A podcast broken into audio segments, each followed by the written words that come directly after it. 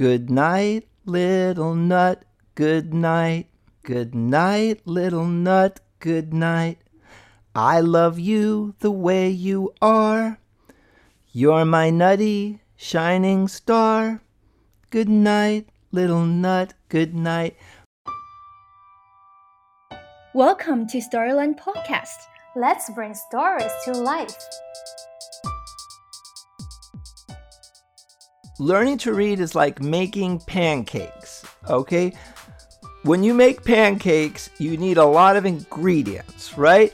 If you need your flour and milk and blueberries or whatever you like to have in your pancakes.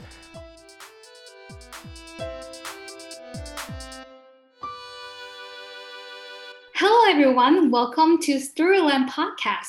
I'm your host, Ella. Today, I have on the podcast with me an American writer who can sing as good as he can write, or even better. He brings early literacy and music together, and his books have sold over 30 million copies, being translated into 17 languages. Can you believe that? He's a New York Times bestseller author, Theodore Seuss Geisel Honor Award winner, and he has won tons of other awards as well.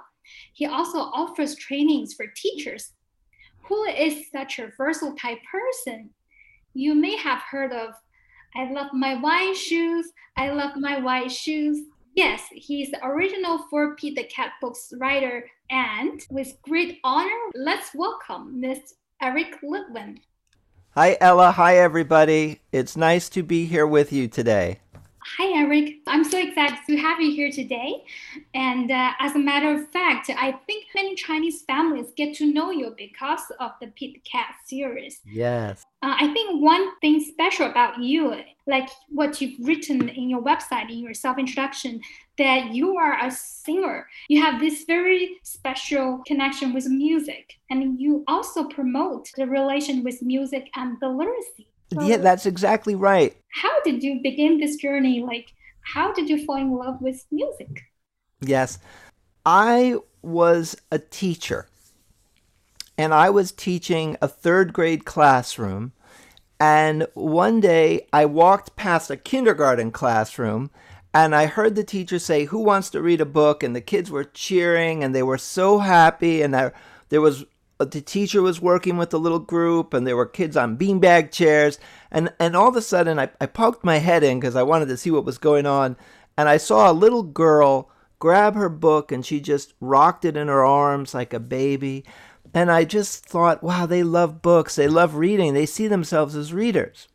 Then I went to my third grade class and I asked, who wants to read a book? And you know what? That love, that enthusiasm wasn't there. And I was heartbroken that day. I was heartbroken because I know if the kids don't love reading, they're not going to read very much, right? We don't do, if we don't love something, we don't do it. And then their lives, school would get harder and harder. It would affect their self esteem. It would affect their ability to make money in the future. And their lives were going to get harder and harder.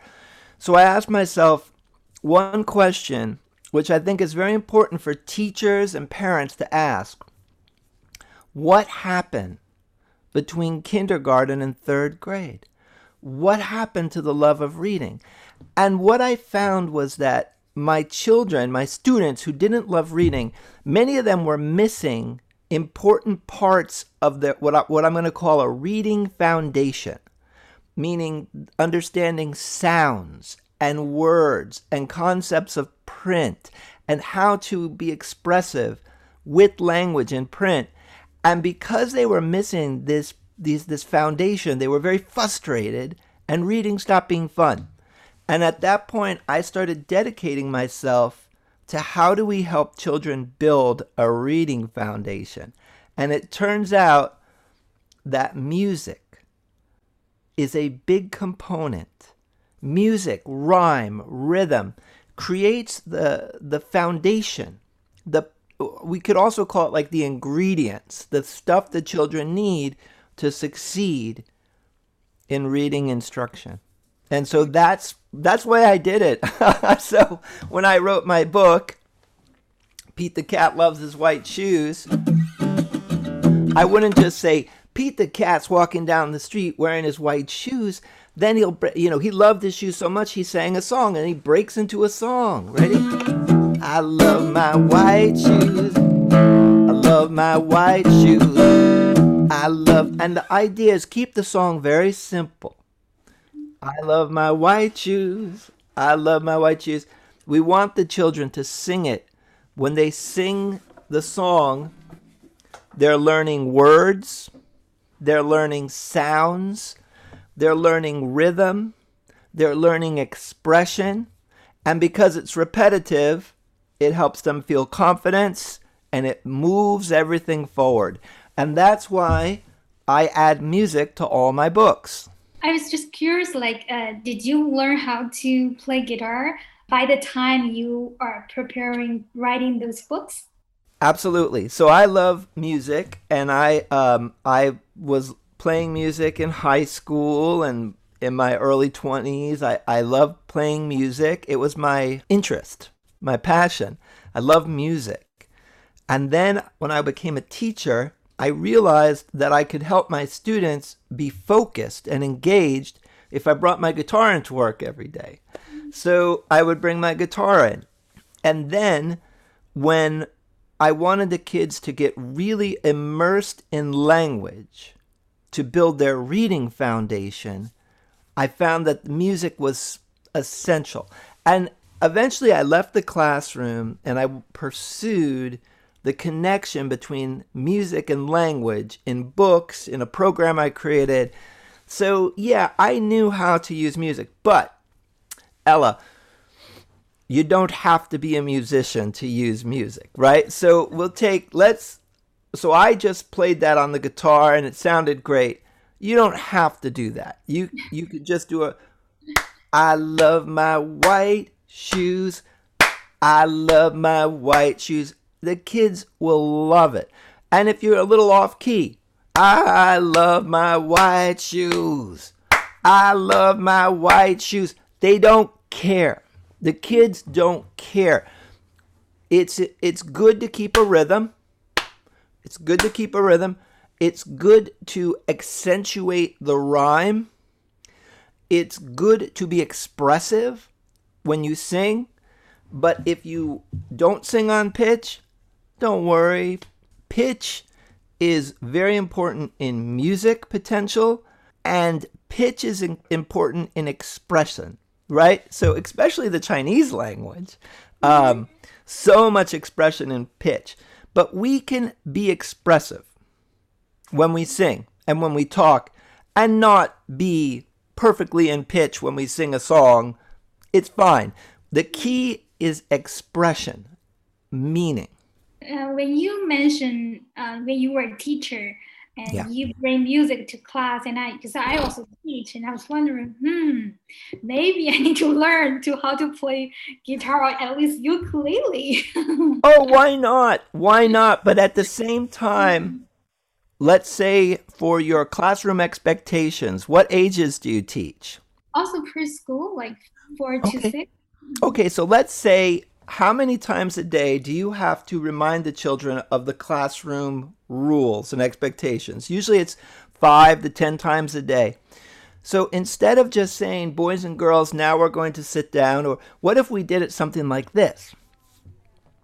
Hands in your lap, back up straight, sit in your seat, hands in your lap, smile, crocodile, and clap, clap, clap. Will that get their attention? Of course it will. They're in their seat, their hands are in their lap, they're smiling at you, and they're engaged. Now take that little song, put the words on the board, either all the words or some of the words, and now we have the opportunity to have a joyful and engaging shared reading experience five to 15 times a day and multiply that times everything you do. We can add music to our, uh, we, I'm sure you do already, your hello song. We can sing the lunchroom menu. And that's what my book, um, The Power of Joyful Reading, is all about.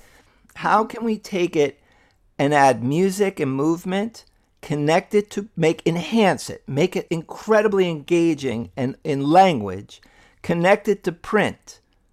Because when we do these things, we're preparing our students for successful reading instruction. And so, and this is the important thing for your parents to understand, and, and you know, but I'm going to just say it. Learning to read is like making pancakes, okay? When you make pancakes, you need a lot of ingredients, right? If you need your flour and milk and blueberries or whatever you like to have in your pancakes. If you don't have those ingredients, it's very hard to make pancakes, right? It's very hard to make pancakes without eggs. It's very hard to make pancakes without flour.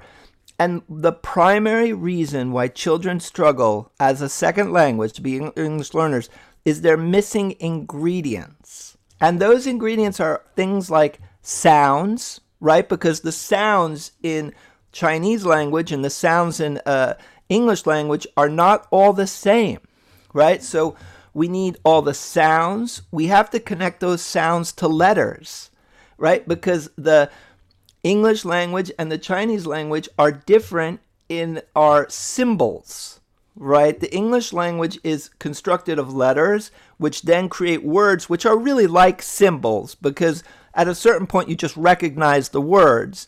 And the Chinese language are symbols with all these different abstractions. So there's differences. Uh, we need the rhyming, the rhythm, the musicality of it. And the best way to do that, the best way to prepare your children um, to develop English as a second language is to engage in these joyful, interactive, musical language experiences connected to print, meaning it is either a book or it's a poster it can be anything you want, but we we have these wonderful languages, we can experiences, we connect it to print, and then we are setting our children up to do well in our reading instruction. And that's the key. Yeah. Yeah. I remember when I was a little kid, I started to learn English about like in the fifth grade in primary school. But at that time, we learned the Cambridge English. And I remember that book, even though it's a textbook, unlike unlike the picture books, they're so interesting, but they have also have songs included. And I still remember songs I learned at that age. And I think that's kind of very, um, very unique experience. Like maybe I don't remember the text, what stories we've learned, but I remember the songs I, I sang. Uh, so. And that is key because what has been learned about the way we learn our minds is we have short term memory and long term memory. Mm-hmm. In our short term memory is everything that's happening around us right now is in our short term memory, and it's a lot.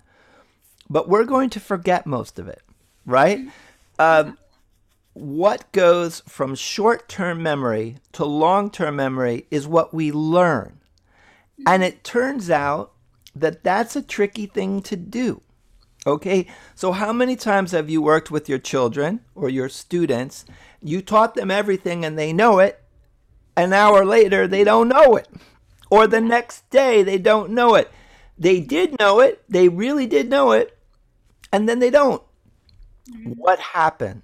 Well, it didn't go from short term memory to long term memory. So we need a, a bridge. We need a bridge from short term memory to long term memory. And that bridge is among other things, music, songs. Some of the components of that bridge, repetition. Doing the same thing over and over again helps us go from short term to long term.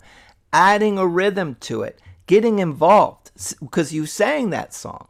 But there's also meaning. Um, the songs probably meant something to you. They're probably, maybe they made you happy. Yeah. Maybe, well, happiness is a bridge to long term memory. So, and isn't that something? And this is something for our, our parents to understand. Mm. Joy is a bridge from short term memory to long term memory. So sometimes we think, oh, if were having too much fun, we're not learning. just the opposite. If we're having a wonderful time and we feel meaning and love and we're involved, we, that is the bridge. That is the bridge. Re- things that have no meaning, that are not fun, that you just do, they have a much harder time being incorporated into our learning, being learned. So, joy and happiness are learning tools. And isn't that wonderful? Yeah. So we, we want our preschoolers and our kindergartners, we want to we want to see them smiling and happy because that's how they're learning most effectively.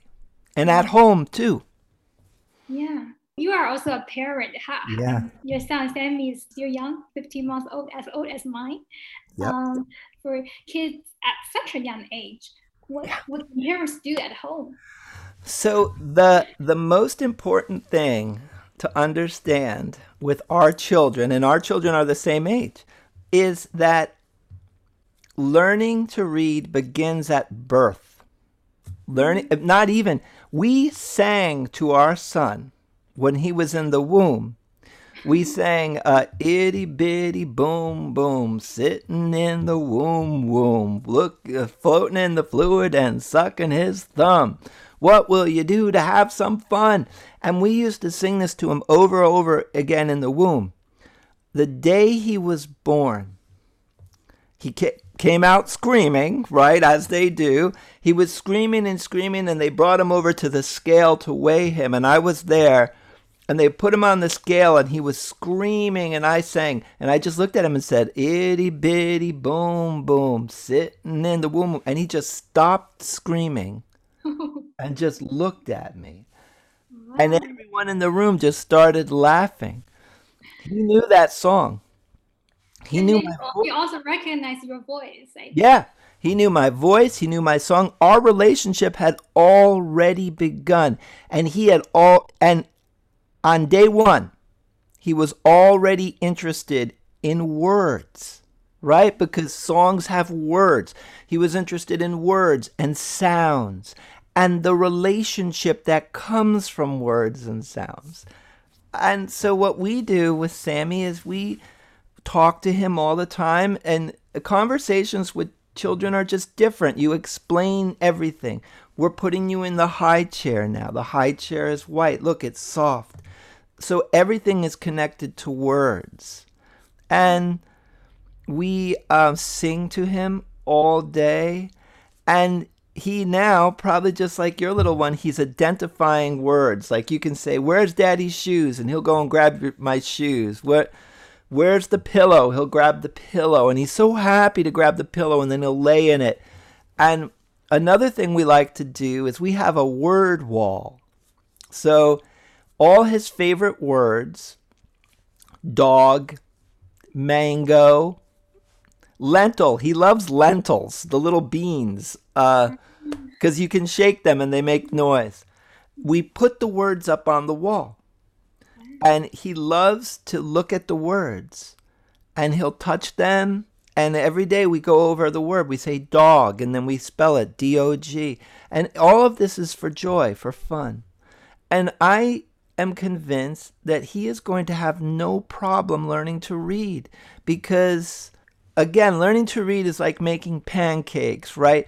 You got to have a refrigerator filled with good stuff, berries and nuts, and you got to have a pantry with the flour and, and chocolate chips. And if your pantry is full and your refrigerator is full, it's not that hard to make good pancakes, you know? But if the refrigerator is not full and the pantry is empty, it becomes very difficult. So, what I'm doing and you're doing, and what we would encourage all parents to do, is fill up your child's refrigerator and pantry and fill it up with songs and picture books and poems and conversations where you and narrations where you explain things and you give words to things and make it as happy as possible, right? The more joy and engagement with the song, that is the bridge from short term memory to long term memory. So we make it joyful and engaging. And that's what we're doing. And I have no worries about him learning to read. Yeah. Yeah. When you're talking, I keep thinking about what I have done. what does he respond to? Even though I didn't sing to him since he was in my womb, but I uh, I play a lot of music for him to listen. And every night before he sleeps, we will always listen to music. He will always better calm down with uh, with the music. Since he was very little, each time he hear the songs I played to him, he's always very happy and like naturally dancing, like moving around. Yes. It sounds wonderful, and he's so happy. I'm going to challenge you right now, Ella. Will you sing one song to him a night? Will you sing a song? Something something really easy like in my book The Nut Family and this is available online. You can get this for free. A simple little like good night little nut, good night. Good night little nut, good night. I love you the way you are. You're my nutty, shining star. Good night, little nut, good night. You can even talk it. Good night, little nut, good night. But something from you. And he will, because your voice is the most precious sound to his ears. Yeah, um, I think I would try with the song you recommend to me. Okay. About that, you actually have a new book, The Poop Song. It's, for um, younger kids because Pete the Cat is for older kids, but Poop Song for like kids starting to have the, this potty training, right? Yeah, but um, older kids will love it too. So the idea with the Poop Song.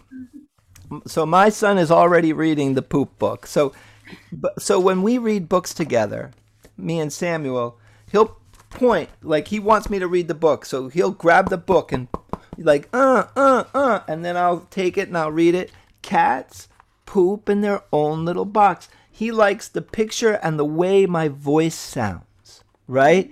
He doesn't understand the individual words yet, but he will. And so right now, at 15 months, he just likes to look at it and hear me, and he'll turn the pages and go back to a page that he loves. And that's part of learning to read. Initially, in picture books, the children at very young age, from like birth to 15, even two years, before they know the word's meaning, they love the experience of being with you, looking at the pictures, hearing it because he knows when I'm reading it to him or not. Like he knows the rhythm of it, the feel of it. So we read it every day. And this book, actually, I wrote, uh, my wife is a doctor who works with children on stomach issues. So it's called a, a pediatric gastroenterologist. And so potty training comes up a lot. And in America, unfortunately, there's a lot of pressure on parents to have the kids potty trained at a certain time because that's when they go to a preschool or a daycare that has certain requirements. But children they don't develop according to our plans you know they children develop according to their plans and this creates a lot of pressure the parents are nervous. So they try and push the kids a little to potty train, just a little. But then you get a power struggle. And so my wife was saying it would be really great if there was a potty training book, which is basically look, poop wherever you want, but the big boys and the big girls are pooping in the potty. And there's a song and it's funny. So that's what I have in this one. It's it's you know, it's different animals. So you have like um it goes like camels poop in the blazing hot sun. Elephant poop weighs nearly a ton. Space Martians poop by a faraway star. A little blue bird just pooped on my car. And then the chorus is everybody's pooping all day long come on, let's sing the pooping song. And then it's really fun. Pooping, pooping, everybody's pooping. Everybody's pooping around. We make a circle, but the big boys and the big girls are pooping in the potty. And then we hear a happy sound. Flush. so that's how it goes. And you can have the kids say the word poop when they're old enough. And then on the website connected to the book, there's a potty chart where you can go. Let's see, it's the chroniclebooks.com, chroniclebooks.com slash the poop song. Um, there's a potty training chart that my wife and myself and her friends who are pediatricians made where you could have a potty training chart. So every time you use the potty, you check the chart, and it's like a you start in the beginning and you go through and you get to the end, and it's a big pooping party. so so it's a wonderful book for potty training, but then also it has repetition. It's funny. All kids are interested in poop, so they'll be interested in the book. And then it, it may become one of the first books your children read by themselves, which is a very exciting point for the children where they understand the book enough. They've some of the parts they've just memorized. Others they recognize some of the words. and they kind of combine these things together to be able to, you know, read it by themselves and they feel wonderful about it and they internalize it. And this is also really a very important part of picture books. The children commit the book to memory. Talk about long term learning, right?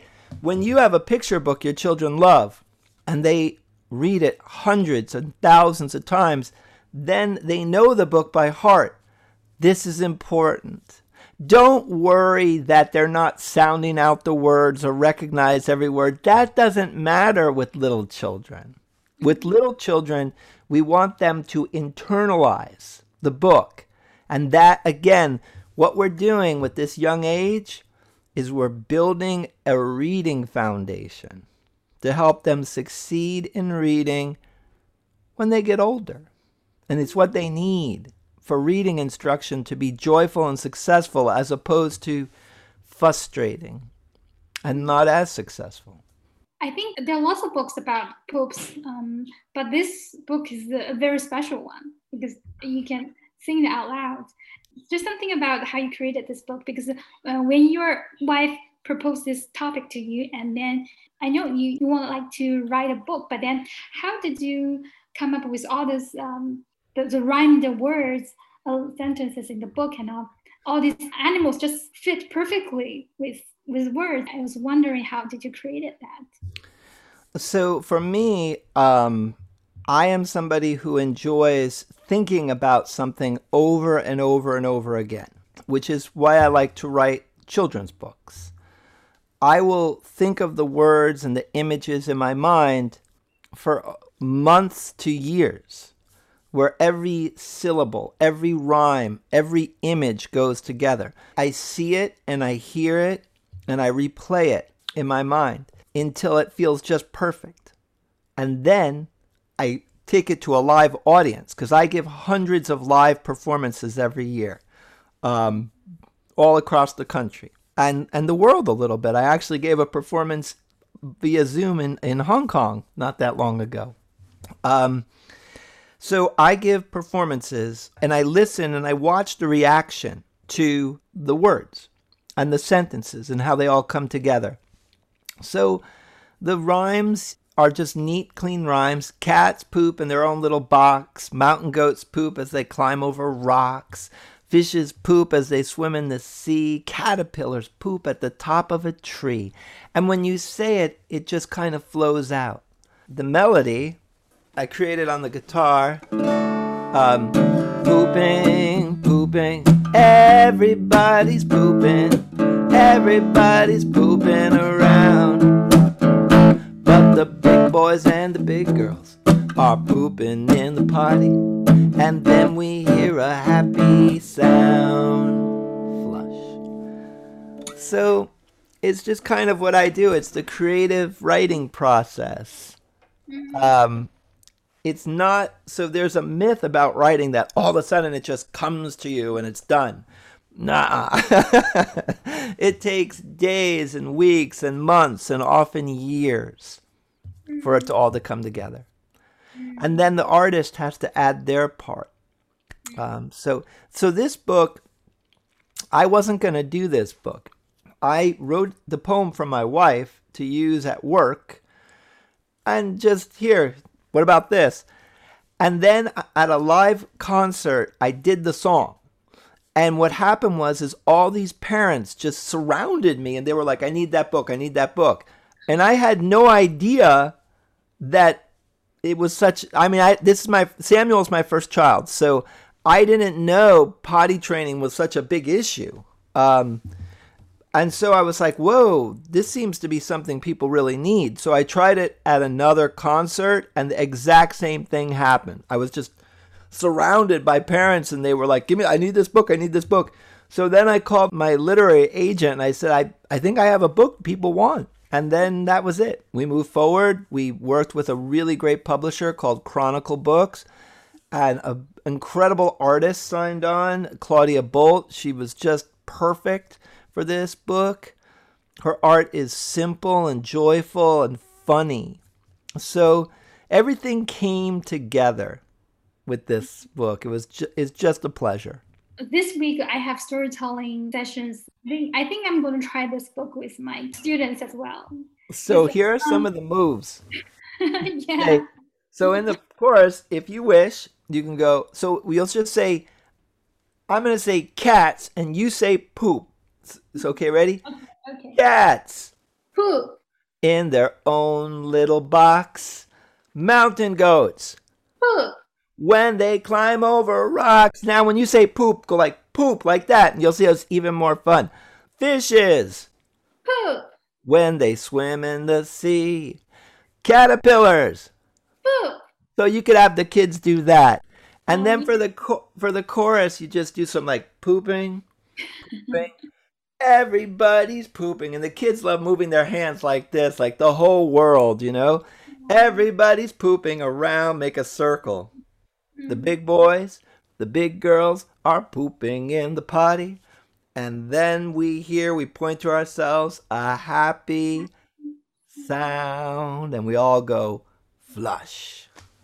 So, adding music and movement to a picture book helps go from short term memory into long term memory. It goes from just information to learning.